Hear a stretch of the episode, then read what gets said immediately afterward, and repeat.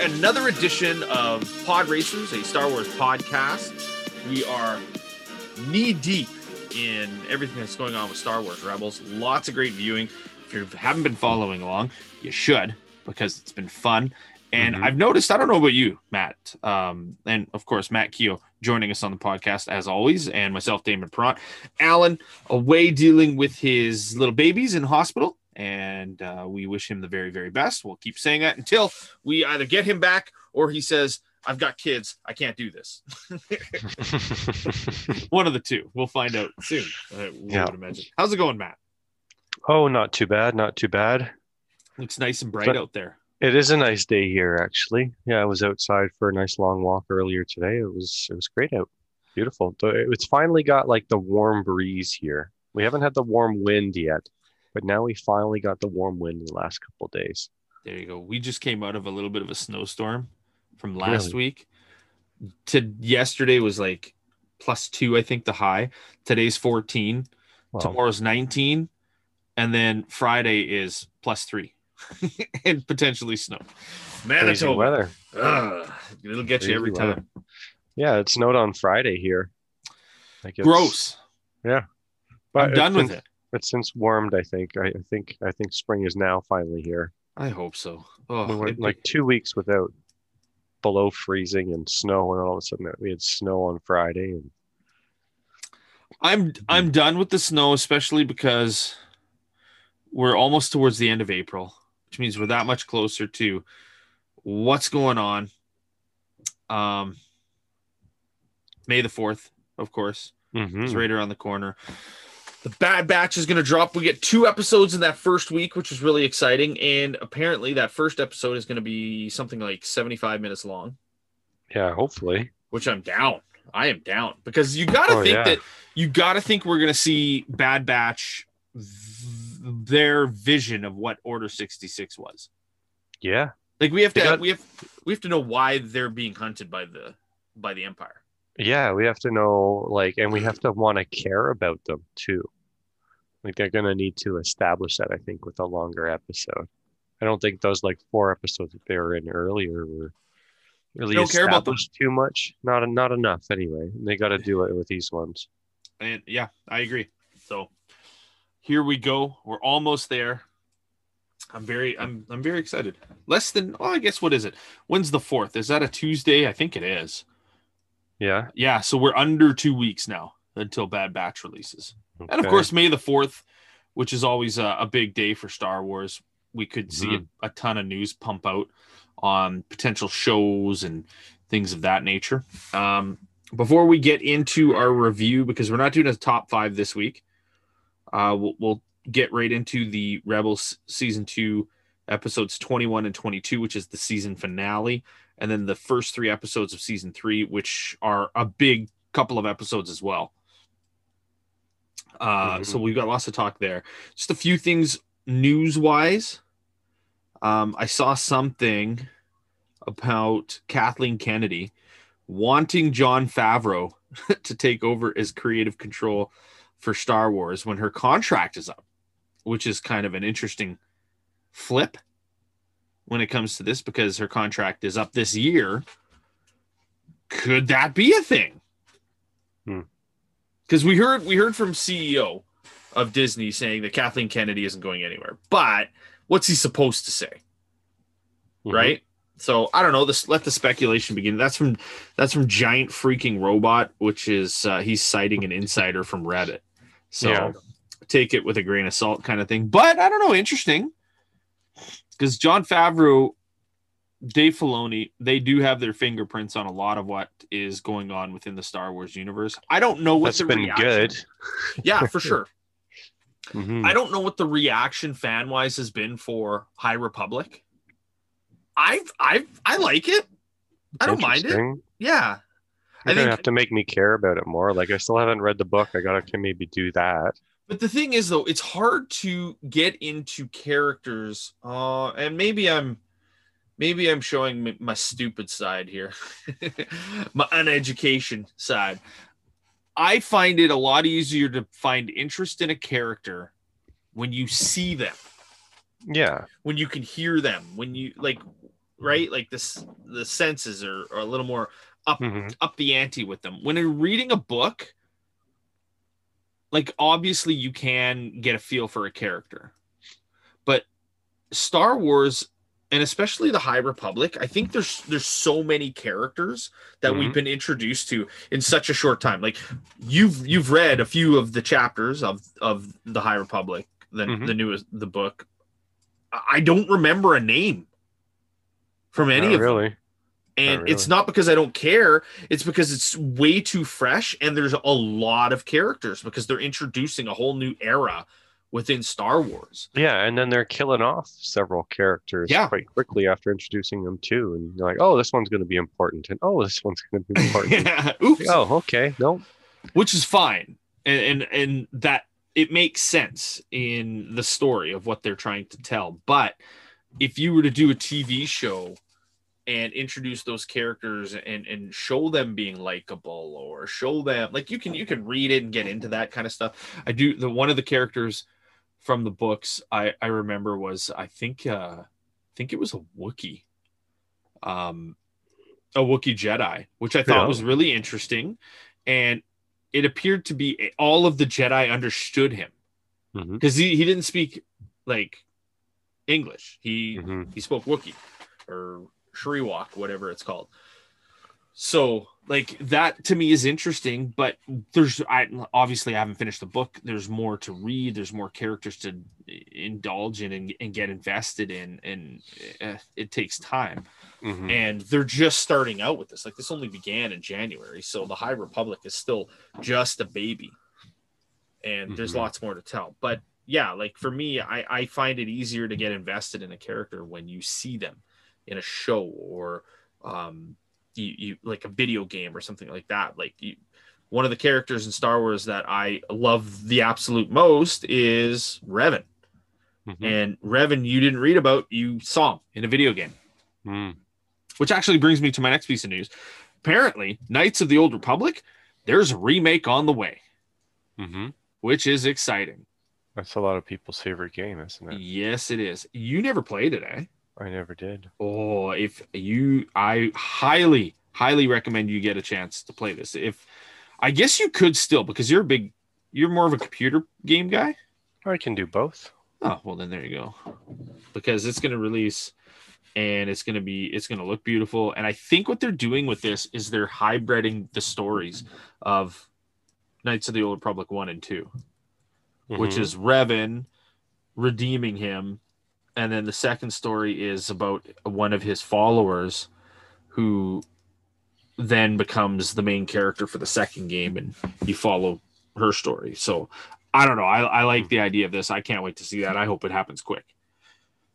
And with the announcement that Lucas Games, I believe Mhm. they called it now, uh, is Mhm. kind of producing and doing their own stuff instead of leaving it up to EA or uh, different companies. Yeah. That's exciting. Screw EA. Yeah. Yeah. I'm done. I, I like this. This is actually a good thing for EA because it makes them have to deal with competition, hmm which means they have to up the ante. Because I will say this about EA: they released Jedi Fallen Order. It was good. That game was awesome. Yeah. I still haven't finished Squadrons either. I'm not a huge flight person. Neither fan. am I, but I liked what I saw, and I. You're right. I haven't finished Squadrons either. And I really liked the game from what I saw. I thought Mhm. the I did like the game too. It's just not my cup of tea. I, I think when it comes to Star Wars, you need story. And games like that, even even Battlefront 2 with their mini their mini story, I really enjoyed the story aspect of it, but it was really Mhm. short. Yeah. I also would like to, uh, you know, give the Vader Immortal a try. I think that Oh. would be really sweet. It's supposed to be awesome. I've Like, I've heard the awesome, awesome story. game. Yeah, I've heard the story behind that is really good. But that's the Mhm. thing with Star Wars. You got to be able to tell a fantastic story because if you just make it like a Star Wars Mortal Kombat game, I, I would have zero interest in. Mm-hmm. I want to see a story behind it. Mm-hmm. But yeah, so Knights of the Old Republic apparently is on its way, and I can't wait for that. Uh, the last little bit of news that I have is I was reading up on a fan theory, or yeah, I think it's a theory, and it wasn't like a leaked kind of thing because you were saying that you found out some things that you didn't want to find out about because YouTube and its sucky tell everything situation. Mhm. Somebody came up with an idea of how they can explain Obi Wan's age because he goes from being youngish, like Mhm. look, he's in his fifties apparently when A New Hope happens. Okay. He looks like he's eighty. Well, yeah, yeah. and yeah. and the the throwaway line there is he's been living on Tatooine for nineteen years, Mm-hmm. and the- the two suns will do that to you. That's weak. Yeah. It's really weak. But okay, sure. We'll we'll we'll accept that explanation. Mm-hmm. But now there you have to assume that with this Kenobi series, it's I don't know, is it going to be that one-off 6 episodes, 8 episodes, however long it's going to be, just tell a short little story and move on. I'm assuming it is. that or one of the ways that they could explain his his age gap is he has to leave Tatooine because either he's confronting Vader or mm-hmm. some other situation. Because Vader in A New Hope is kind of calm when he says the last time we saw each other, you were the master and I was the student. Mhm. Like from what we know, Obi-Wan chopped off his arms and his legs in that last meeting. And I don't Mhm. know how calm I would be if that was the situation. So now we're learning that there's a new confrontation that's going to happen between them. That Anakin, Hayden Christensen back in the suit as Vader, uh, probably reprising some flashbacks to when they were together in the Clone Wars. Mhm. They're going to have another battle. Now, does this battle take place in something like maybe the World Between Worlds? In a battle to make sure that Vader and ultimately the Emperor doesn't get control of that? Because we know the Emperor wants it. Mhm. We see that later on in season four of Rebels, and we'll get there. But this could explain how Obi-Wan comes back and is looking so old. Yeah, It's a it's a time traveled Obi It's a- Wan. It's a, time traveled Obi-Wan. So basically, young young Obi Wan got off Tatooine, went and lived a life, found this world between worlds in his old age, stepped through time, stepped through it, and then through time to return back to Tatooine and finish his station. Well, the thing, post. what I'm thinking is, so he goes to the into the world between worlds as as as Ewan McGregor Obi-Wan, Mhm. and he's doing, and this is the theory, he's doing something to keep Vader and the Emperor either away from Luke or away from the world between worlds, and it Mhm. takes him out of time for a prolonged period of time, where Obi-Wan in the present ages in the world between worlds. When he comes back, he's the he it's the exact same time as he left. So he doesn't actually leave Luke at all. And Okay. bam, it's um old Obi-Wan. It's to me that is a lot more pliable than two suns you're old. 19 Hmm. years it it dusted you out a little bit. Yeah, I, I guess they never really. I don't know. It was a it was just a weak it was just weak because like how do you explain it? I, yeah, they, The it's, time- it's they- two different. It's forty years apart. I know. Like know, there's years apart. almost. there's yeah and the thing is though too like when when um they did a new hope there wasn't any thought process into time right? Like the, the- oh you you mentioned the Mhm. clone wars? Yeah, it's not really like they don't tell us, you know, when that was. and then when And they do the movies they're just and- like here's 19 years.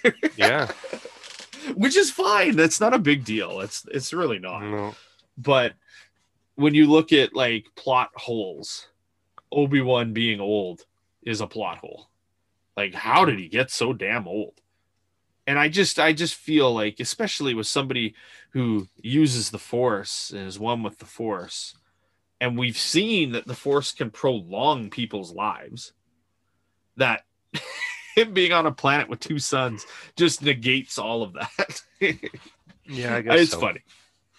So plus, eh, eh, hey, if you if you're doing world between worlds and you're doing it well, I'm all for it. hmm Yeah, me too. I think it opens up so many possibilities to retcon things in Star Wars that the fans have not liked so far. But you But- know, but then it also undo, does a lot of work that people have done, so it's something that's got to be done carefully. I Yeah, I agree. Yeah. I agree, and that's the biggest thing too. If you're gonna do it, you're gonna retcon some stuff. Just do it smart, write it properly. Don't do it just to just to kind of quench that thirst for fans. hmm That's the scary thing. Did Yeah. you have anything for news that you wanted to talk about?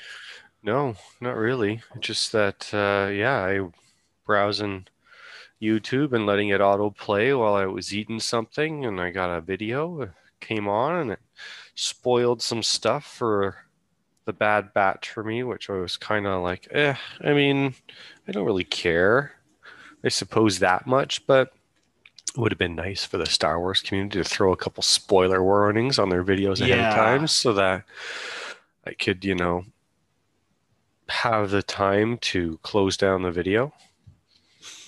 but uh, whatever. It, it's not a big one. It didn't spoil something major for me, but I don't know. I just would have rather been surprised by watching the show. I wanted to get all, all the enjoyment out of the show that I wanted to. And who knows? You know? Maybe maybe that stuff doesn't come to pass. Maybe. Hopefully, that's Maybe. what we're that's what we're saying, right? hmm Uh, Yeah, but it was it was it was it felt like it would just because the spoiler also revealed like some some official pictures from like a Lego product that was revealing something about a character. and Right, we 'cause- have seen those Lego hap- products. Yeah, And the Lego products have ruined things in in advance for a lot of spoilers for people just because they get those things they're ready to go by the time the movie comes out. So Lego has an inside track on on characters and outfits and vehicles and whatever else right? So yeah. No, the Lego spoilers. They'll get you every time. yeah. Uh, let's jump into our Rebels review. Season two. We're doing the final two episodes, which is the biggest arc uh, by far so far in the show Twilight of the Apprentice, part one. In Jump Space, Ahsoka is talking to Rex via a holo, a holo video. He's worried about not being there, basically to help her and to protect her because her and Rex are so tight and they're back together again and they love it. Uh, Ahsoka sees this as sweet, but she's, she's not alone. She's got Ezra and she's got Kanan.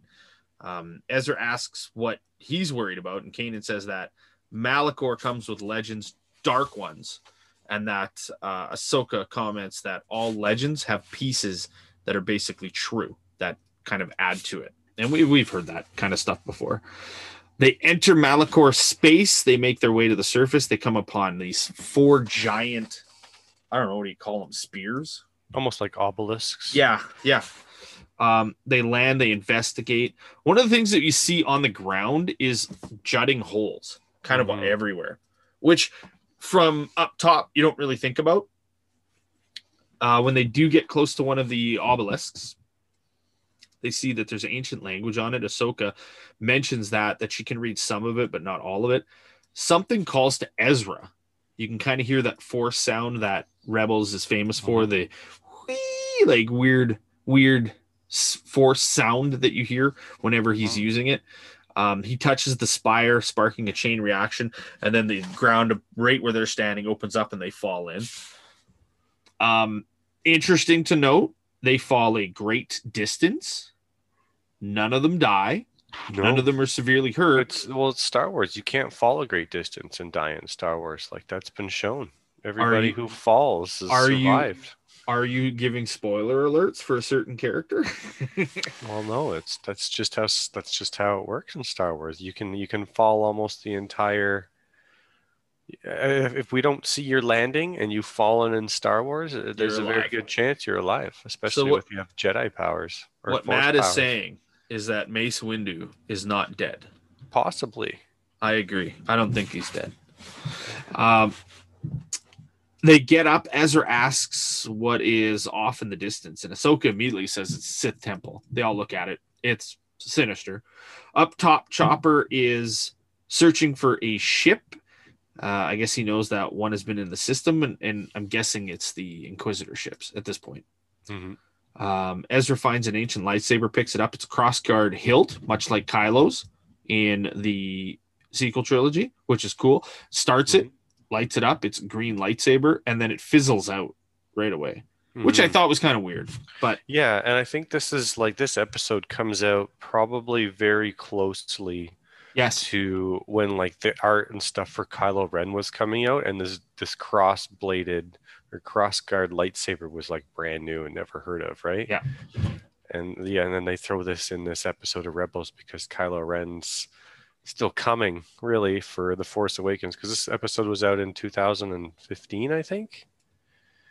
And so yeah, Force Awakens came out in 2015 as well, like in Yeah. in the in the in the winter. So like this was a good preview for that, I suppose. Gets Or you ready for it. Yeah, gets you ready for it. Um, is, an Inquisitor comes out of nowhere to attack, but they all light their sabers, which surprises the Inquisitor. He runs as they chase. Chopper flies into the area that Ezra made the crater and searches for the Inquisitor ship. Ezra falls into another hole um, after the Inquisitor attacks, but says he's okay and they'll catch up. Kanan and Ahsoka chase after. Um, and then Ezra meets up with an old man who offers help, but uh, he's kind of wary of him. He's cautious of him. And I love the acting, the voice acting in this because initially you can't tell who it's going to be, No. right? Until it's until you see it. But like the, Yeah. the voicing behind it was was really well done. Yeah. Um, underneath the area of the temple, it's super hard to traverse. But the old man or old master, I guess he's calling himself. he wants to call himself, yeah. Yeah, and Ezra calls himself Jabba. Mhm. I love that Ezra He always picks the dumbest names. well, he goes, he, it's either Jabba or Hondo, Yeah. which is just so great to me. Um, they they make their way through it. Ezra kind of leading the way, um, but he's using he's using the dark side to fuel his his strength because he's been kind he's he's kind of being pushed that way by Old Master. hmm Chop lands at the Inquisitor ship, who shows up and tries to destroy him. Chop jumps into the ship, and then Ahsoka and Ezra arrive just as they are about to fight. And then Chopper uses the blasters in the ship to down him, and they capture him Mhm. or her. Is it a him or her? I can't tell. I can't. Uh, it's a masked one, but I think it's a him. You don't Uh, really see their face, I don't yeah, think. you you see well, you see the fifth brother, and then you see the seventh sister. hmm And then this is the other one that's with Yeah. them, right? Yeah. Um, Ezra and Old Master continue on underneath the temple to reach its entrance. You can see Ezra's demeanor slightly changing as he has to use his anger. And Old Master tells him to do that as he's lifting up these. I don't even know what you would call them, but he's opening, Giant Yeah. columns. yeah, to basically allow them to to walk in a hallway. Yeah, it's like a force lock. Yeah. on a, on a, on a temple. I, I Um, like it. I think it's cool to see Maul doing this kind of role because we've seen him in so many other roles, but this is kind of him being more sneaky and recruiting and trying to recruit an apprentice. And Yeah. I really think it's interesting watching what he says and does. And he he And, does. like, he unhoods himself, and you find Yeah. out it's Maul. Yeah, and I really like to Um, like the first time I ever watched this episode, whenever it came out six years ago or something, I remember being, oh my god, is that is that? And then you see the chin, you're like, Is it? is it? Right? And then you finally realize, yeah, it is Maul. Awesome, he's back. Like I just But- didn't expect it at all. And the, what they do with it too is they make him seem so fragile, Mm-hmm. right? Like he's using his lightsaber as a cane, Yeah. which is a nice little throwback to the Clone Wars and the old Jedi Master with the cane. Yeah, Yoda was cool. doing that. and Yoda and Yoda too. Yeah. That's right.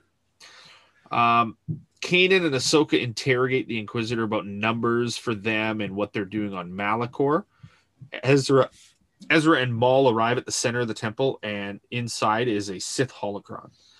Maul is is making Ezra get the Sith holocron, which I thought was interesting, hmm but obviously, like you had said, he's trying to recruit an apprentice, so he's using Ezra to see if this is the apprentice that he could use.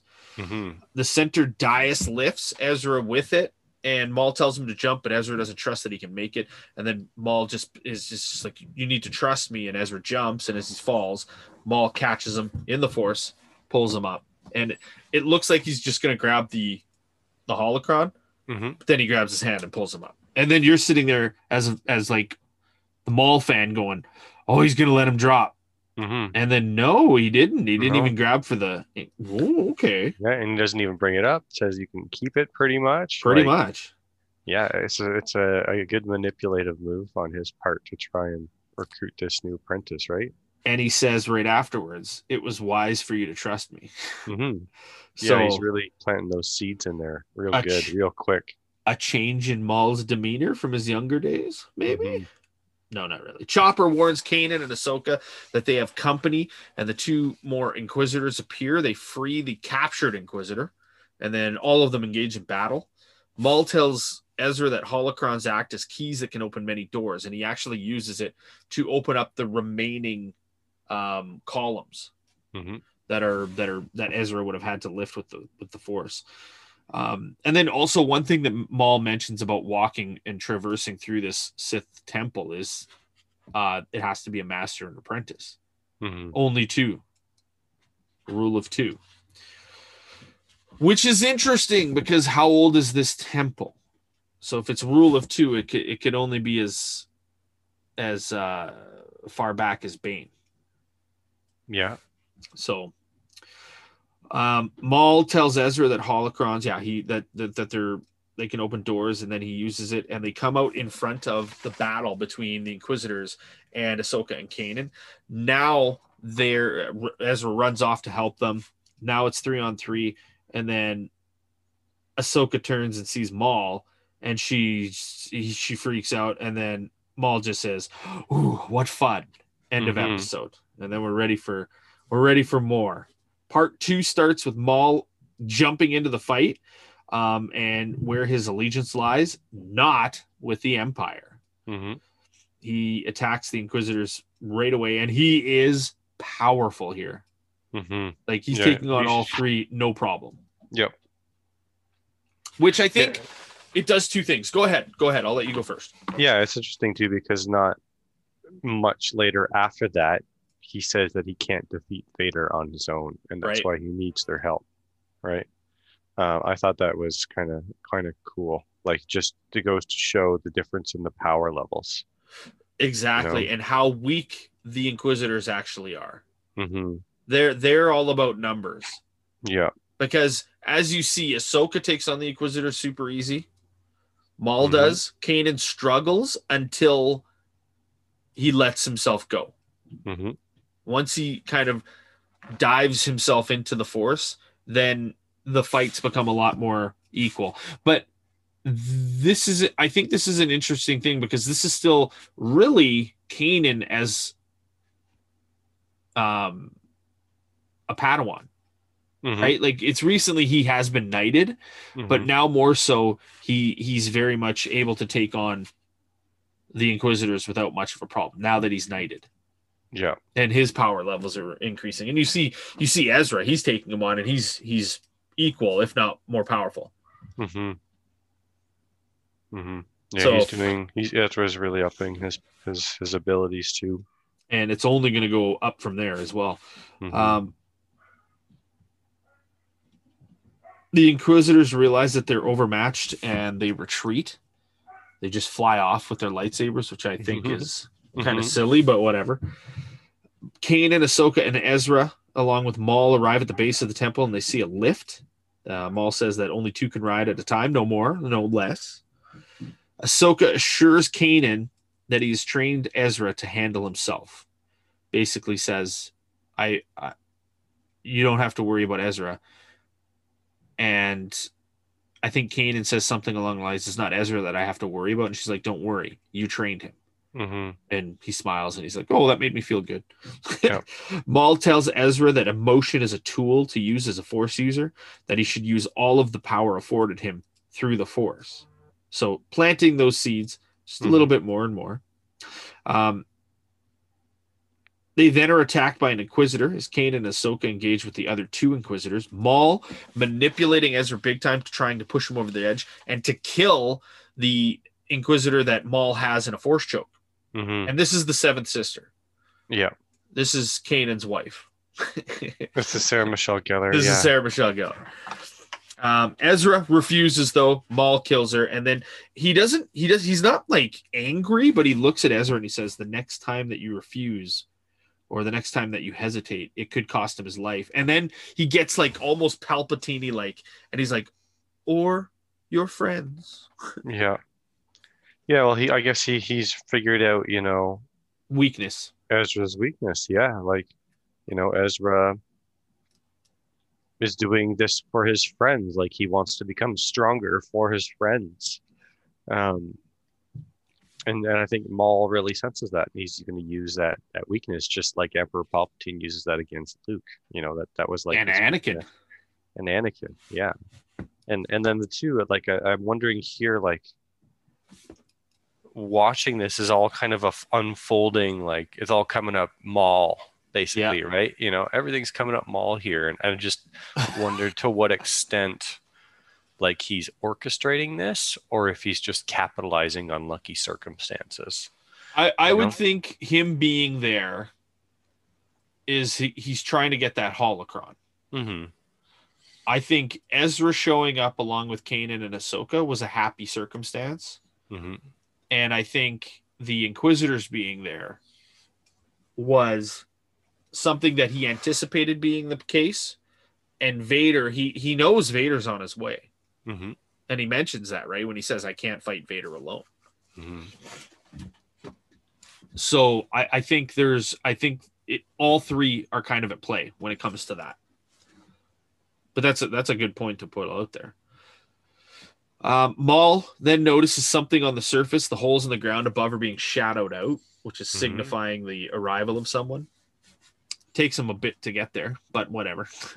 he tells Ezra to put the holocron in the temple to get his knowledge, and then Maul hints at dealing with the Inquisitors down below, fighting Kanan and Ahsoka. So Ezra takes off. Maul kills the brother, Mm-hmm. and then Kanan damages the lightsaber of the other Inquisitor, who tries to fly away, but the saber breaks apart, and they fall to their death. Assumed death. We don't see them land. Yeah, we don't see them land. But now that I think about it, we never see that Inquisitor again. No, I don't think so. But Yeah, it's implied that you know they took out three Inquisitors in this episode. force sensitive, they're not as powerful. They don't have the ability maybe to drop down and from that type of Yeah, I don't height. know. I don't That's know. the only thing we can guess on. Um, Kanan asks where Ezra is, and Maul answers, "You mean my apprentice?" Uh, and then he blinds Kanan. It just Straight up. happens so quickly. yeah, slashes him right across the Yeah. face. Yeah, I Uh, Um, love the way they shoot it too. Like they it's- just show like well the done. slash of red, like the screen's just red. Yeah. that's all you can see, and Um, it just happens so fast you can't figure it out. It's so Kanan's awesome. down. He's hurt. Ahsoka takes on Maul as Kanan recovers enough to grab his saber and a mask. Mhm. Uh, Maul asks her if she's running again as she she gets to the onto the steps, which is uh, which I guess hindsight is kind of a weird look, Mhm. right? Because he's he's saying running from the temple, but obviously their last encounter she captures him. Yeah. unless there's something else in there that we don't know about. Maybe that's a story that you can tell in a comic book or something. Yeah, like that. they could they could definitely tell another story of Ahsoka and Maul. There's a lot of time between Clone Wars and this. for sure. hmm Um, she says if you want to continue this fight, you have to get through him first. And Mhm. Maul turns around and there's Kanan standing there waiting. Maul mentions to him that it's going to be quick, and Kanan defends against him, waiting. Maul makes his slash, and Kanan, blinded using the Force wholly here, Mhm. counters all of his moves and actually tosses um, Maul over the edge of the temple. Yeah, it's it's pretty sweet. But you Pretty see how much it took out of him, though, eh? Oh yeah, because he's using all right his he's using so much of his force powers, and he yeah he's done. Um, Ezra takes the holocron or talks to the holocron and discovers that the temple is actually a weapon. It's he's not going to get knowledge out of it this way. Yeah. He goes. He comes running out of the, I guess, the main antechamber of the temple uh, to tell Ahsoka and Kanan that it's a weapon. But then Vader arrives, jumps down, and they have a short little conversation. He attacks Ezra, toying with him though, like strictly toying with him. Vader destroys Ezra's saber gun, which is kind of sad, but I'm I'm guessing you love. Yeah, I don't mind that at all. uh, and is about to kill him, but Ahsoka arrives to confront her former master. Vader tries actually to get her to join him, hmm but uh, she says that her master could never become something so vile. Vader returns, Anakin Skywalker was weak. I destroyed him. And then she says that she will avenge him. And Vader goes, That's not the Jedi way. And she replies, I'm no Jedi. and it was awesome. And then they Mhm. fight. Uh, Ezra pulls himself up. He uh, Kanan is like crawling towards him, or not crawling, but like I guess limping towards him. Um, Ezra gets him and he looks at him. He's like, "Your eyes," and he's like, "We'll worry about that later." And they have to go and get the holocron from the temple. When they do that, it starts to collapse. So Chopper brings in the Phantom. They make their way towards it. Vader forces Ahsoka off of the temple edge and then goes after the holocron. And he's just about to force pull it to himself, where we see kind of a little bit of a goofy spot where Ezra's like, no, no, no, no, no, no, no. And they're like trying to hold on to the holocron, hmm which is kind of fun, but at the same time, it's a serious situation. Yeah, I would probably be like that too. You know, like Vader's just so much more powerful Oh, big time. It's like, oh, we're almost out of here. We're almost out of here. Oh, shit, he's back. Ah, crap. Uh, Ahsoka comes flying out of nowhere and she slashes him across the mask, which takes half of it off. As she Mhm. starts to make her way to her feet, Anakin calls out to her hmm and says, Ahsoka. She and it's like Matt Lanter's voice, Mhm. who is the voice of Anakin in Clone Wars. She immediately turns and says, Anakin, and then she says, I won't leave you again. And for a second, you can kind of see that pained expression on his face Yeah. which then turns to like anger and then hatred. And Mhm. he says, Then you will die. Mhm. And they start fighting in.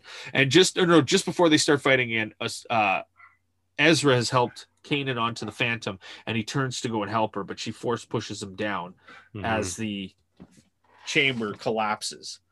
Um, Ahsoka starts fighting. Uh, Vader, I almost said Anakin, Vader again, and the Phantom takes off. The temple explodes.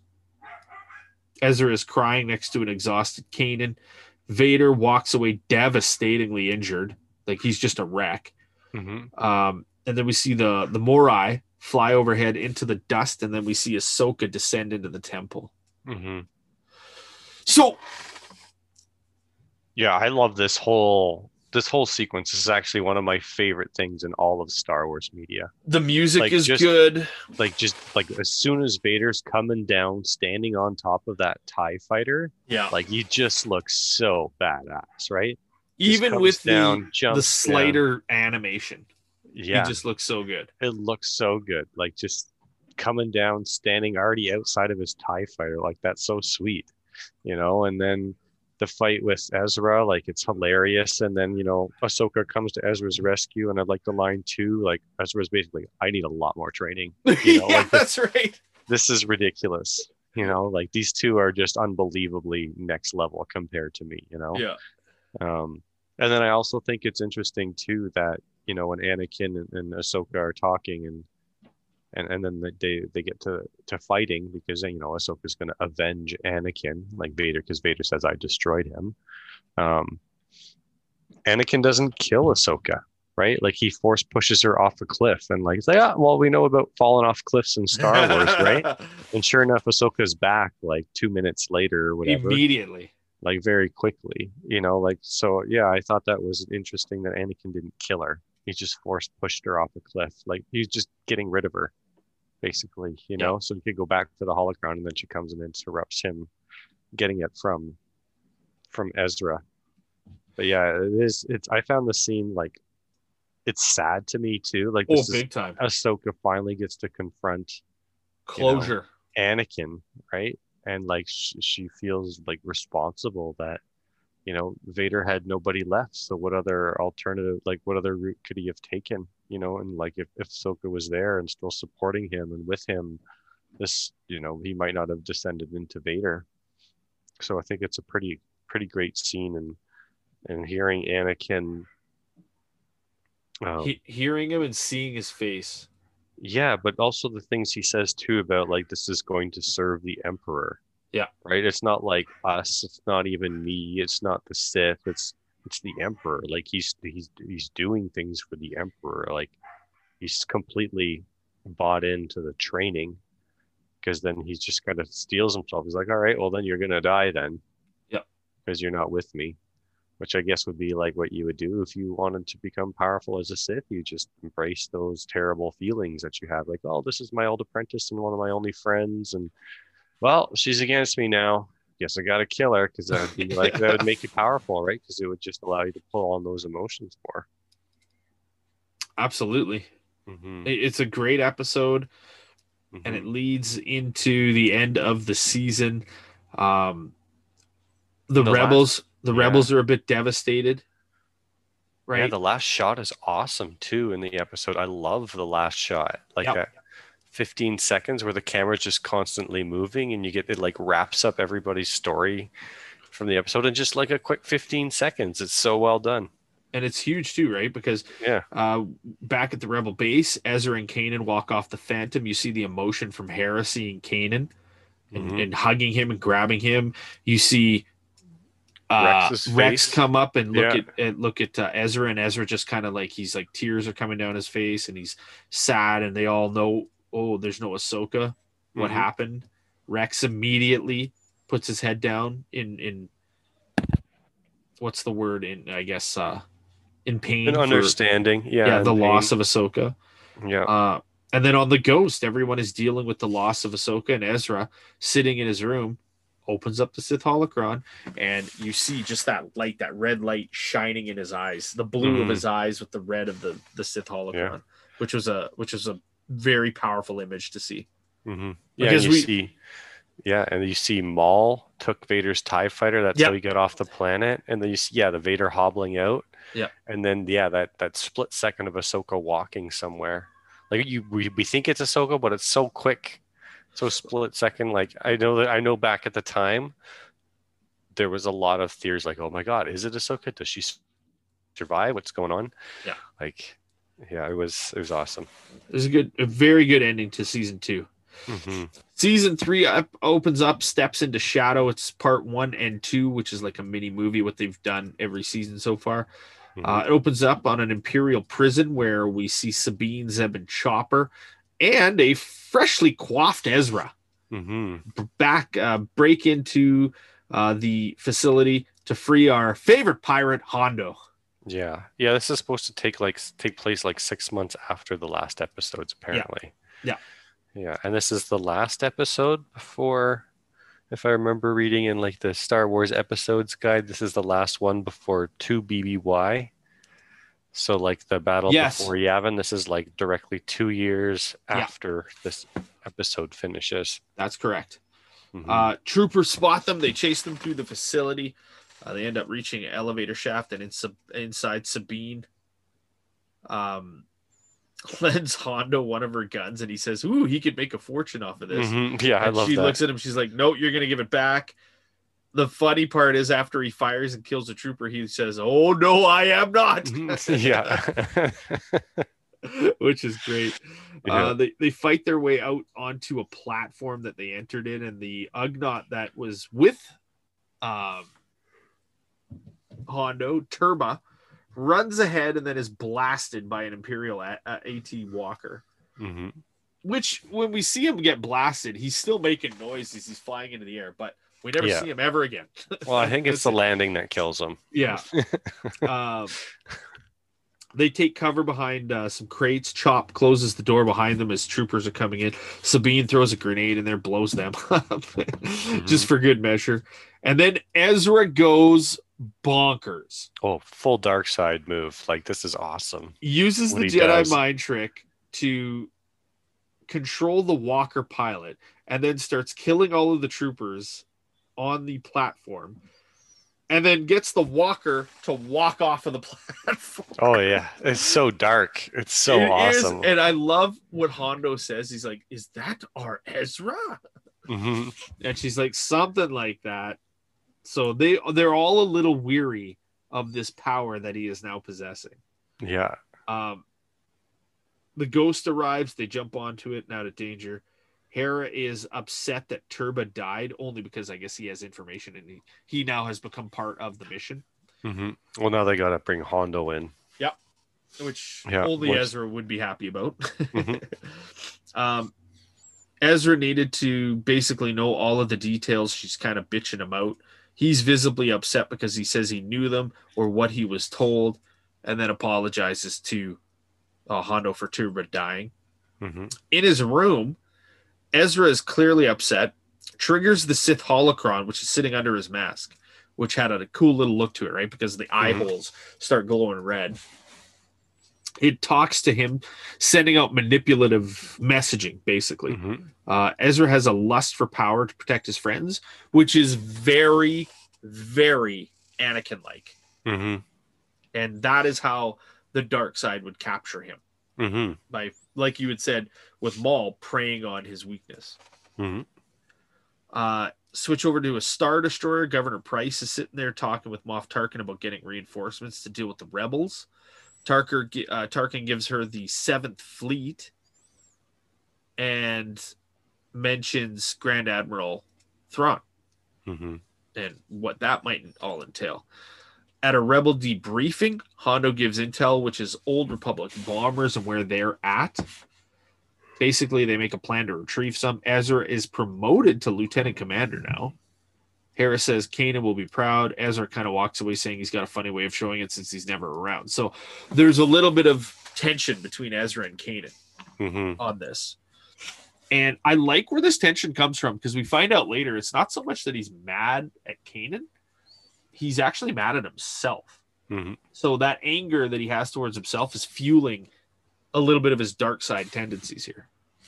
hmm Yeah, I really like the way that Hondo deals in this.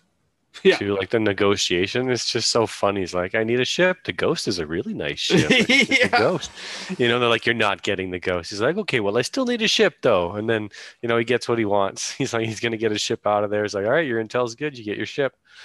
But I just love the way that he deals. It's always it's always Does he- hilarious. Does he even get a rebel ship? He doesn't because 'Cause he, he steals one steals one. later Yeah. later on. He steals an Imperial one. So he gets his ship, I suppose.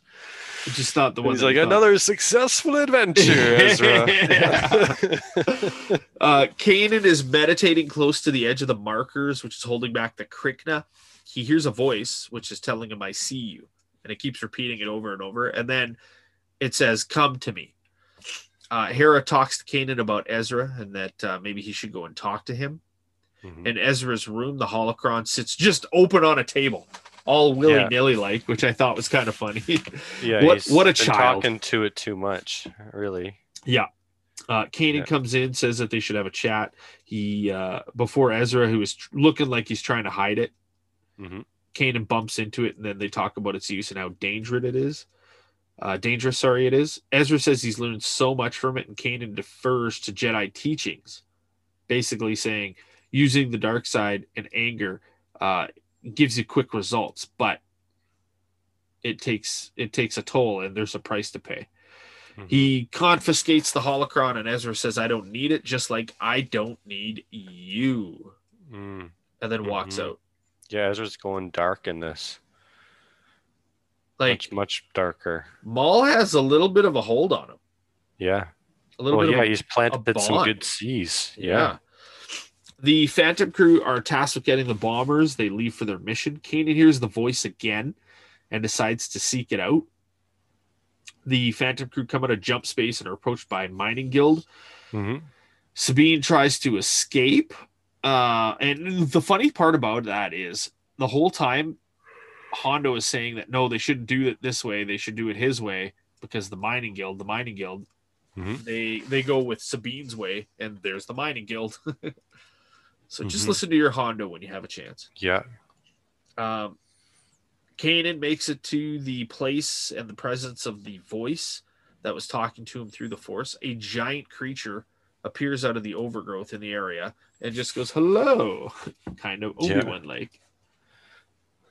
Um, Sabine then shrugs uh, off the the mining guild yellow modified tie fighters uh, they punch it into hyperspace. Ezra says they should eliminate the mining guild presence to not leave any witnesses. Again, very dark of him. hmm But Rex pipes in and basically says, No, we're here for a mission. We don't need to do that. Let's all agree to just move Yeah. on. Ezra kind of succumbs to that. So you can see that there's a mutual respect there between Ezra and Rex. hmm Uh, Yeah, it's interesting too to see that, you know, Ezra's like the first time that he gets command. leadership of the group command, you know, it's like, nope, we got to do this now. Nope, we're doing this now. No, we're deviating from the mission. This is my mission. I'm making this decision. We all got to do it. It's, it's, yeah, I really like the, the path, at least for, you know, entertaining, entertainment wise that Ezra's going down, you know, It's just dark. yeah, it's just dark. He's becoming very confident. He's becoming really a lot more skilled. Like he's been training with that holocron, so he's got all these new abilities because he's able to talk to it and learn from it. And yeah, he's just kind of getting a little full of himself and his new abilities. I think it's it's cool. I, I like that they don't shy away from from that aspect, especially you know with him having a a, a master or a teacher that isn't really all that well versed in the force them, themselves, right? Right. Like they can't they can't curb and nip that in the bud because they don't really know. Like Kanan doesn't really know what to do he's not a master. and it shows with him kind of distancing himself Mm-hmm. if you want to call it that. It could also be Ezra distancing himself, right? But Mm-hmm.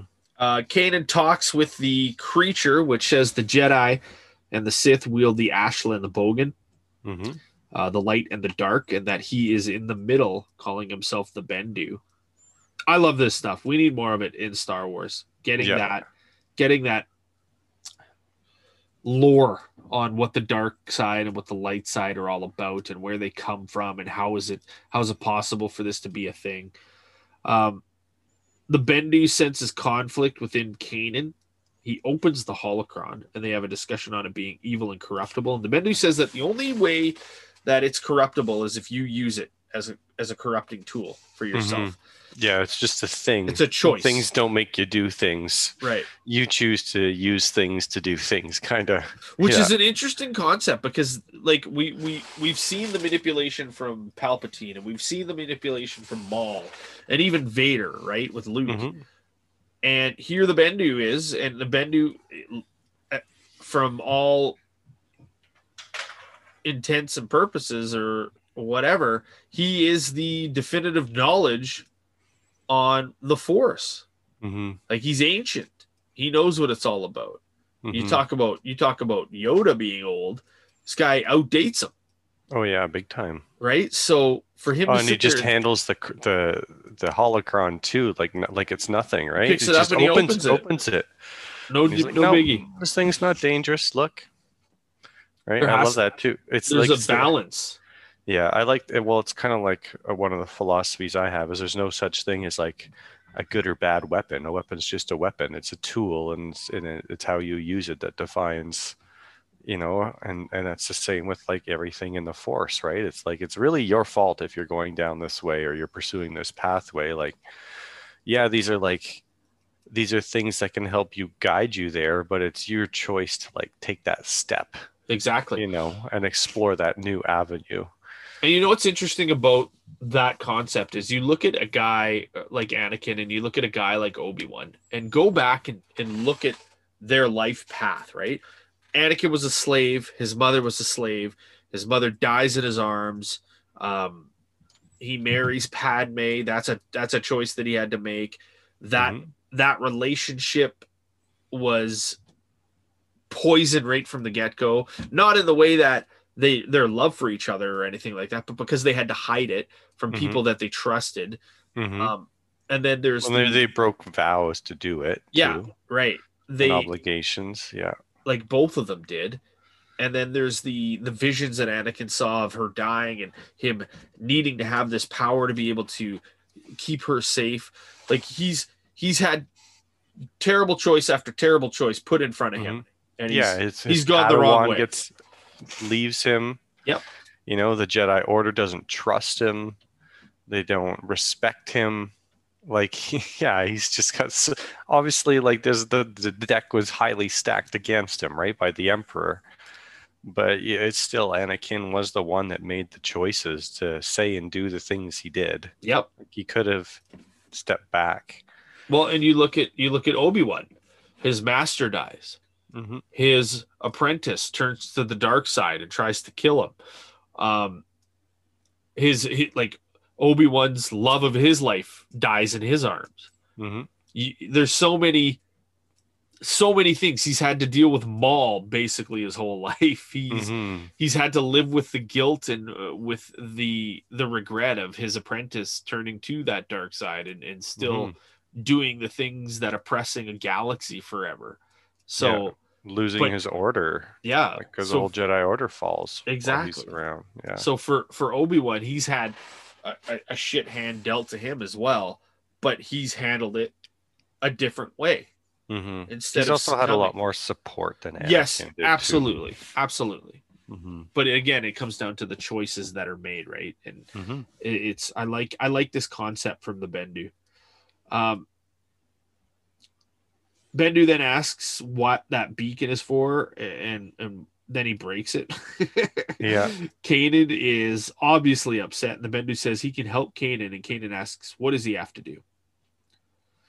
On the Star Destroyer, Grand Admiral Thrawn is introduced and is absolutely brilliant right off the hop. Mhm. Oh yeah, He- it's awesome. Basically knows their plan before they do.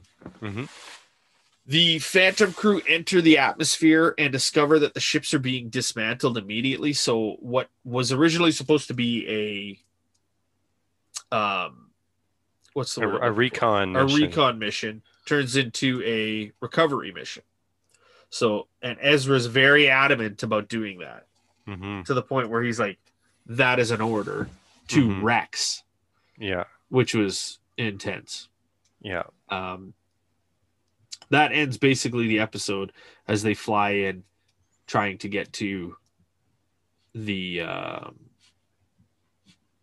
Try to get the what are the A wings? Is that The what they are? bombers Y wings. Y y, wings. y wing bombers Yeah, I think it's great. I I love this episode. They do introduce Thrawn well. Like he's just he's very perceptive, cold and calculating, like like stone cold logic. You know, you know, this is this is one thing that happened, this is another thing that happened. Here's a common trait between the two. It's pretty obscure. Not everybody's gonna catch it. I caught it. I think this is what's gonna happen. They're gonna attack this base. Um, and then sure enough, he's right you know that that that was that was that was great like i love the way that they introduce him he just seems like a great capable mastermind so capable very capable right exactly he's very capable and then yeah the standoff with ezra and the rest of the the the crew. Ezra asserting his position his new position in command like he's leading by rank and not by example. Yeah. Right? And Mm-hmm. and the crew sees that. And the, like even sabine at the end there is like okay Yeah. boss. Yep. Uh, episode two, uh, or I should say part two for Steps in the Shadow, basically starts hot as the Phantom is attacked by these. I don't even know what they're called, but there's some sort of droid, They're like some kind of dismantling droid something like that. yeah Um, uh, they they attack the Phantom. I guess the Phantom gets a little injured, right? Like there's, Yeah, there's a well, it little bit of disables it. One of them lands on the ship and dismantles some of it, and it's about to crash land.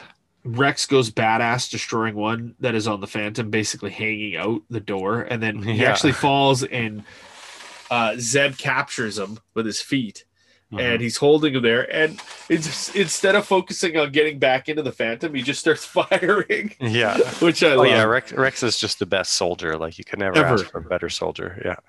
Uh, they meet. Sabine lands the ship without detection. They uh, meet up with more Ugnaughts. Apparently, Hondo can speak Ugnaught. Yeah. I think that was great. It was funny. Hondo's always just such a great. He's always got like that great idea for the situation. You know, he's like, well, let's just capitalize on this. We're here to rescue you guys. You know, yeah. this your other friend was my cellmate. He told me about you. We're the resistance. We're here to liberate you, and then it works. They they just start working for him, and It's perfect. Yeah. that's great. Uh, yeah. They shut down the production belt, which alerts the imps at the station to their presence for the rebels. They have uh, some issues to overcome. They have to refuel all of the ships in order to get them out of there. Kanan and Bendu continue to chat. Now that the beacon is uh, destroyed, Kanan must trust in himself. He's a little hesitant, so much so that Bendu, Bendu tells him to look within and walk. And he does. And he reaches out and he touches one of the Krykna. Um, he backs up and gets a little antsy in the pantsy and lights his lightsaber. The Bendu tells him that. He, oh, not Bendu, sorry. Kanan realizes it himself that um, it's the fear and the anger within him that is aggravating the Krykna. And he Mhm. sees that as the dark side within him. And that he needs to achieve a sense of balance. And so that's what the Krykna see, that's what they sense. And that's what calms him down. When he does that, he turns off his lightsaber and they become less aggressive. And this better understanding of the force within him and his role within it helps him to be able to stay there See. Right Yeah. to see and and to understand that these are maybe not as this dangerous force as we originally thought they were Mhm. probably don't take down the the beacons though No, yeah, for sure. um with that being said Kanan realizes that uh, his fear for Ezra and he has to basically stop doing that and, and trust in Ezra and roll within what Resna, uh, Ezra is able to do. And after that all comes to fruition, he leaves to go and help Ezra because he he can feel with him within the force and understands that he's in trouble. Mhm. Uh, the imps lock down the bombers. Ezra takes off to fix that situation. Uh, he disarms a bunch of stormtroopers as Hondo steals that Imperial Sentinel class shuttle. Uh, Rex goes back to make sure that uh, Sabine and Rex are okay as another dismantler droid comes in and is trying to Mhm. kill them. So he fights it off with, with like uh, I don't know, a big A arm crane. crane thing, Yeah, it literally pounds it into nothing. yeah. Um, Ezra gets to the the main area and dismantles the station's power core, and it's the same Imperial guy. I don't know his name, but he was he running. Is he the first episode of in Yeah. Fall, right? Yeah. yeah. he's just incompetent. Now he's been busted down to this level, and Yeah. Ezra makes fun of him for that fact. Yeah. and then uh, and then he says then the imperial guy's like oh your capture will bring me back into the ranks and ezra just looks at him and is like ah yeah, that's not gonna happen destroys the power couplers and then tells him to run and he warns everybody to evacuate and he runs off and and ezra follows the group get into the y wings and depart as they reach space uh, imperial ships and a star destroyer come out of hyperspace and engage them in combat Ezra starts to make his way to the Phantom. That goes horribly wrong hmm as the Phantom is knocked off the. I don't know why they parked it there. Yeah, I don't know. either. Uh, well, it was because it was Just I we weren't going to get detected. Yeah, but Right. still, it's Yeah. a bad spot to land. Yeah, it was. It gets knocked off and it's destroyed. So no more Phantom. She's a gonzo. Um, Kanan and Hera meet up on the Ghost. uh, with Kanan saying that the crew's in trouble, and she looks at him and she says that she's happy he's back. You can see that him detaching himself from the group actually hurt the group Yeah. and he did he didn't want that he realized that that was on him with him being unbalanced in the force and one of the things that you hear with the conversation with the bendu is how much how much balance means Mhm. within the force and i Yeah. like that they don't touch on that nearly enough in star wars No, they don't. Because it really explains like the rise and fall of the light sides and the dark sides, right? Because like I guess, you know, Lucas's idea was that the, the universe balances itself. There's an equal amount of light and an equal amount of dark, you know? Um, and I really would like them to get into some of that like mythology a little bit more now, I think, going forward with all these new shows that they have coming out, especially like the Ahsoka show yeah you know um, i think that would be really interesting to get into I think I think having like if I I know you haven't I don't think have read some of the the uh, old um, legends books. One of the ones that I got into was the the Jedi and how Mhm. they were balanced in the Force. That was part of the whole process. So Mhm. for the Jedi to go to what they were to becoming the Jedi hmm and being out of balance by being so far onto into the the light light yeah side of the force it's an interesting thing because now you've got this great imbalance in the force Mhm. that has been going on for 25,000 years hmm and we're still we're still heavily in, unbalanced i yeah, guess the, I the guess dark Ray- side's got to show up to to balance it out right and the light side has to show up to balance out the dark like we Mhm. see that in the sequel trilogy and though it kind of got away from them because the light side was so much more powerful Mhm. than we see of the dark side, which I thought was par for the course when you consider that uh, J.J. Abrams may not have been a big Star Wars guy, Mhm. but whatever. What are you gonna do? Mhm. Whoop whoop! Shit on the sequels alert. Um, us no not us again, there's lots of fun things in the sequels that you can like. hmm The complete unbalance of the force is not one of them. yeah I, you know and who knows maybe maybe some of the shows that are coming out are going to do for the sequels what you know the clone wars did for the Yep. prequels maybe who knows maybe Clean they can make little bit. something that'll clean it up like severely but who knows Severely. oh, oh, that, that you know or like give context to things and meanings and make like you know a rewatch of the sequel trilogy interesting so you get to there's a lot more that you get on a rewatch now with all this content in the middle It'd be interesting to see that because with Clone Wars and like the the prequels and even the original trilogy, the questions that we asked, there we knew that there were good answers to them, hmm right? With the sequel trilogy, you look at that and go like, why would Luke all of a sudden do this? yeah I don't know if there's a good answer to that. yeah i don't know So yeah, it'll be interesting to see what they do with that. Mhm. Um, Kanan and uh, Hera arrive to su- provide support for the Y Wings so that they can land on the Rebel carrier. The Ghost then makes its way to the planet to find Ezra. He's holding on for dear life on this uh, station that is plummeting, plummeting out of the atmosphere. Uh, the Ghost finds him. I love how they. They're just flying. Oh, there he is. yeah it's just hilarious. I guess suspend uh, belief, but uh, it's still pretty funny. hmm Uh, Kanan goes out to catch him. They're standing there talking as this thing is plummeting, and Kanan's like, "Just jump, I'll catch you. You have to let go." So this is a big moment for Ezra actually, because this is a point where, right, he's holding on to everything, and that was Anakin's problem hmm not being able to disconnect himself from the things that were pushing him to the dark side. hmm Ezra doesn't. He lets go. Kanan catches him. They get into the ghost. They fly off. You might not think of it that way. That's how I kind of took it, though. Mhm. Um, they then go to support the new rebel bombers, make sure that they're all in. On the Star Destroyer, Pryce tells Thrawn about the rebel force, and Thrawn tells her to let them go because there's like three ships, and he's like, "That's not the rebel fleet.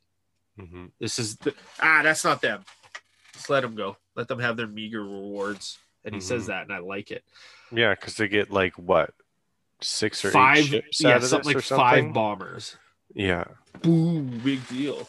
yeah, Um, and yeah, I really like the comment where they fight so hard for such a small little prize. yeah, You know, and it, it's fun in this show to actually watch them build the rebel fleet. You by know? winning these small little things. We're winning these small little battles over and over again.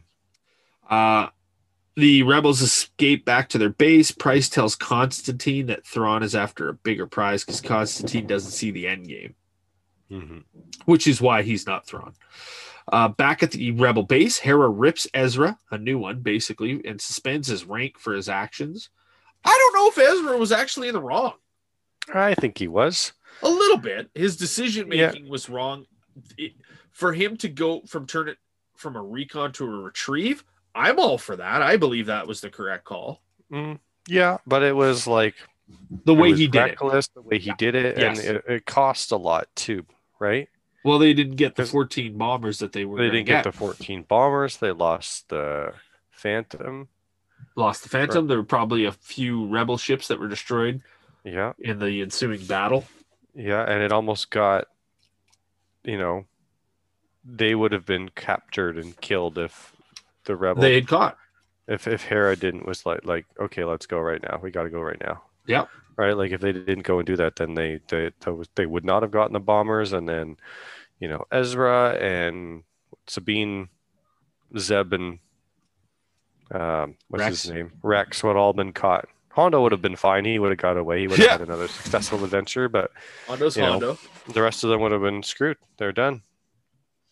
Um, Kanan and Ezra back at the uh the ghost. They they chat about the Sith holocron, and Ezra apologizes and then asks where the holocron is. Kanan tells him it's safe. Ezra tells him thanks for coming back for him, and Kanan then says, "I'll always come back." And the two make up. And they're all good. End of that episode. Which pushes us into a very, very important episode now. hmm More Maul, Holocrons of Fate. Ezra and Kanan are in search of a missing rebel cruiser. When they come upon it, it's just blown up like crazy, listing in space. Uh, they enter it and they come across a downed rebel who says that the Red Blades were looking for you and that the ghost is in trouble. Back on the rebel cruiser, uh, they come into the main area. They contact the ghost, and Hera is being held hostage by Maul. They didn't realize it was Maul. They actually thought it was another Inquisitor hmm and Maul is very much Jedi master, master Jedi to Mhm. Kanan. You Yeah, can see that he's snarky. he's he's not happy. uh, they ask Maul what he wants, and he says the Sith holocron. And oh, hey, why not? Give me the Jedi holocron as well. hmm And then Kanan with like, I can't believe you would tell him about that. He's like, I don't know. He was working with us at the time. Ezra's decision making isn't the greatest. no, it's not at all. Yeah, he's terrible at it. He needs Uh, to keep his mouth shut. yeah. That's his problem. Yeah. They agree as long as the crew remains safe. Maul says fine. On the Ghost, Maul gets Hera to take him on a tour of the ship. He mentions Zeb's room being smelly. Sabine's is colorful, and then when he gets to this nondescript room, he immediately knows that it's a room for a Jedi. Which Mhm. I'm like, how would he know that? Oh, just probably because they don't have possessions. You're not allowed to make attachments. I guess. Yeah, you would think Palpatine probably filled him in on that kind of stuff, eh? Probably. Um, basically, he uses the Force to find out where Kanan has the Jedi holocron, and he searches Hera's head. I guess hmm he finds it, and Hera immediately is ashamed for what she did. She didn't do anything. I don't blame her for anything. hmm On the planet Atollon, where the base is, Ezra and Kanan arrive at Bendu's lair in order to retrieve the Sith holocron. Bendu breaks the sensor again that Ezra brought, which is just hilarious. uh, Krykna arrived. Kanan is calm as a cucumber. Ezra is freaking out and doesn't know what to do. Uh, basically, the Krykna scatter as Bendu arrives. Ezra sees him and is just completely shell shocked by what is going on. They explain why they need the Sith holocron, and Bendu tells him that this this vergence in the force with what Maul is trying to create. And he says he knows his kind. I wonder Mhm. if he's re- referring to Dathomirians or Sith in general. Yeah, I don't know. I thought that was kind of interesting. Uh, but uh, they also mentioned that he wants the Jedi holocron too. So he's talking about the vergence in the Force and how dangerous it is, um, and that it's this is something that's going to be giving off a vision that will give you pure knowledge, but it comes at a cost. Mhm. And we never really find out what that is, No. right? Like Ezra, uh, we'll get into that a little bit later. Um, they then asked, or they are tasked with going into the Krykna lair to retrieve the holocron, and that this is a journey of finding balance in the Force. So again, Mhm. balance is the big theme.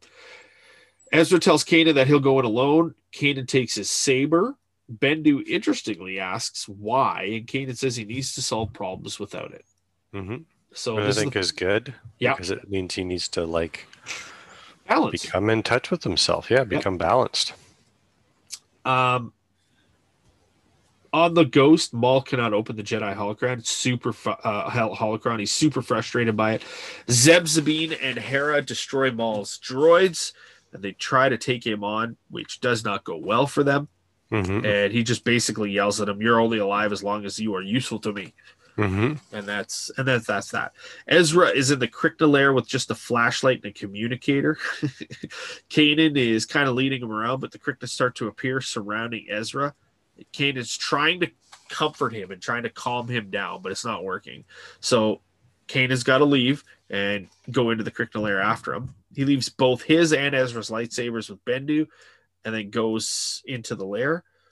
And then Bendu says maybe Master and Apprentice will find balance in the Force, or maybe they'll be. Ah, Mhm. It's the will of the Whatever. Force. Yeah. What are you gonna do? Mhm. Which is just is funny. I like Bendu as a character. I think he's. Fun. I do too, actually. I wish we got more of him. Kanan Mhm. finds Ezra and saves him, and then a Krykna appears, and Kanan uses the Force to calm it down. Ezra is like just blown away by this because he's like, "How can you do that? I can't even do that." Yeah. And Ezra is the one with the connection to, hmm I guess, living beings. Yeah, he's got the gift of connection. Yeah. Um, Ezra apologizes. Oh no, uh, Kanan explains that he's had to learn to look at things differently now. Ezra apologizes for everything that's happened, uh, referring to Kanan being blind. And Kanan says he, he's never blamed Ezra and that it's time for him to forgive himself. Ezra smiles and says, Yes, Master. And I thought that was a really powerful moment. hmm And then just gives him a big hug, which surprises Kanan, but he gives him a hug back. They come across the Sith holocron that is completely surrounded by a Krykna, and they use the Force to pull it towards them. More spiders enter the lair. Kanan and Ezra leave the lair untouched. Bendu says that maybe they have now achieved balance within each other. Uh, they leave to meet up with Maul. On the way, Kan- Kanan says for Ezra to use the holocron to help him, and Ezra declines it, instead asking for advice from his master hmm which was nice. And you can already see that Ezra is way more Ezra like than Mhm. what he was when he was influenced by the dark side. Yeah. So I thought Yeah. that was kind of interesting. Um, they arrive at this station inside of a Yeah, like a destroyed planet or something. Or... something. I don't know. Yeah. Uh, Maul sends Ezra to the command center and then takes Kanan towards their friends. Uh, as they walk, Maul says that he wasn't trying to blind Kanan. And Kanan's like, Oh, yeah, you were just trying to kill me. And he goes, Well, if at first you don't succeed, try, try again. And then tosses, him, Yeah. out, tosses him Yeah. outside the, the airlock, which I I, love that. when I was watching it, I remember I was sitting there and I've seen it before and I know that it was coming and I laughed and laughed and Yeah. laughed. I was like, oh, Maul, you are amazing. That's so cool. Yeah. First Like, you don't succeed. Try, Kanan- try again. Yeah. How did Kanan not sense that this was going to be a problem? Yeah. It was so funny. Yeah. I thought it was great too. I love that However- line. Kanan has a Princess Leia moment Yep. as he uh, finds himself in space, but has was able to grab onto Maul's uh, Mandalorian ship by Mhm. the way. And then he Superman's himself inside the uh the ray The hangar shield bay. Yeah. and is alive. Um Maul enters the command center and whispers to his droid, kill the crew of the ghost, and gets Ezra to sit down with him, and he's all calm about it. hmm Just a psychopath. Uh, they begin the process of opening and then joining the holocrons. Ezra wants to know how to defeat the Sith. Maul claims he's looking for hope, Yeah. which is interesting because it's on Tatooine, hmm and that is where hope is, Yeah. right? With Luke. The New Hope. Yeah. On the ghost, the droids line up to kill Zeb, Sabine, and Hera, but Kanan jumps in, takes off all their heads with his lightsaber. Uh, Hera asks where Ezra is. Kanan says Maul, and they all run away. as Maul and or as Ezra and Maul forge ahead, Maul can't see anything with what's going on. Ezra says he sees images and then Mhm. mentions two uh, twin suns, which we all know. hmm Kanan and the crew arrive. Kanan can see through the force, actually see the, through the force. He sees Maul and he sees Ezra, but like in, in almost like in a shadow, hmm which was fun. Uh, Kanan tells Ezra to look away and reminds him of Bendu's advice. Ezra finally does look away, and the holocrons stop the convergence. Big explosion happens. Maul escapes from the area, and while he's running, he's saying he's alive. He's alive Yeah. which is we all know what that's all about. Even if you Mhm. haven't seen the future episodes, he he's been solely looking for Obi Wan Kenobi, and now he knows sort of where he is. hmm Right? He knows twin suns, and he knows that he's alive. hmm That's it. He doesn't actually know the location of Obi Wan. Yeah. I don't know. It's not overly clear. Well, he has to use Ezra to be able Yeah. to find him, which Mhm. we'll see later on in this season. Mhm. Ezra tries to explain what he saw. He's he's unsure of it. Um, and he he basically says he's not sure if it was what Maul was trying to see or what Ezra was wanting to see. Either way, he doesn't understand it. And then Kanan says, "We'll discover it together." Yeah. Well, what they were looking for, though, and the, the whole point of them merging that was like the power to defeat the Sith, right? So the holocrons give them that. view. Yes, They're like you're right. it is Luke Skywalker. You're this right. is the power to defeat the Sith, but they just don't know how to interpret it, right? Right. And they don't, they can't figure it out. So, like as viewers, we know that the holocron is telling them the truth. Like Luke is going to be the one who destroys the Emperor and the Sith and turns Darth Vader back, Darth Vader back from the dark side, right? They're looking to at it them, the they think way. they're looking at it the wrong way. They think it's knowledge to defeat. Yeah. But it's just truth. Yeah. Right. It Yes. tells them the truth, and they don't know how to how to how to interpret it. And Well, like Ezra's you- like, well, twin suns, and and Maul's like, oh, because Obi Wan's a part of that process. yeah, because Maul's like, well, I want to defeat the Sith too. They've taken everything from me. I want to see Palpatine gone, right? And so like. Maul, I think he just get lucks out that Obi Wan is guarding the truth of what's going to defeat the Sith and Luke, right? Yeah. And so he sees Obi Wan before he gets to the final end of the vision, which would be a, a, a vision of Luke, Yeah. right? Yes.